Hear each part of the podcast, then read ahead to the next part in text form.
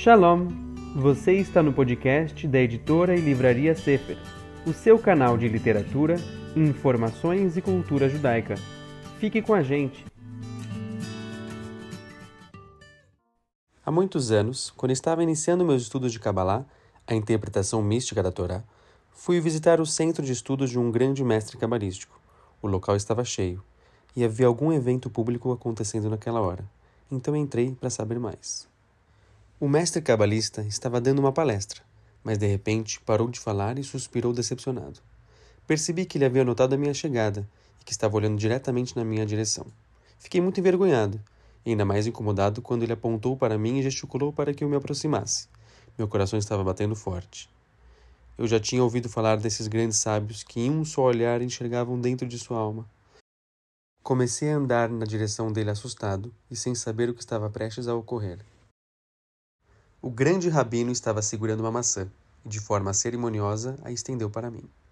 Este mestre cabalista quer me dar uma maçã?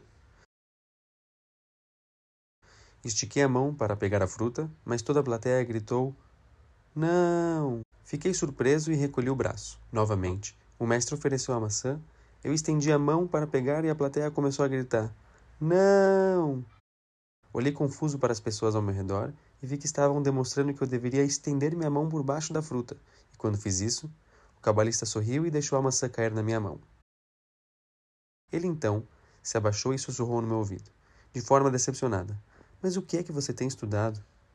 Antes mesmo que eu pudesse responder, ele já tinha ido embora.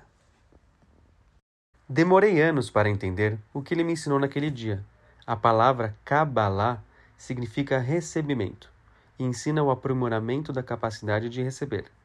O mestre cabalista enxergou na minha alma que eu estava estudando Kabbalah, porém estava ignorando seu principal aspecto. Ele estava me ensinando: não pegue a maçã, receba. E isso é pegar, isso é receber. Pegar é ter, adquirir e só, independe do outro. Já receber é estar num relacionamento e sentir o cuidado que o outro está transmitindo. Ao receber a fruta, ela se torna um presente, uma transmissão do amor daquele que a está oferecendo. A Kabbalah não nos ensina como tirar proveito da vida, mas sim como receber mais da nossa existência.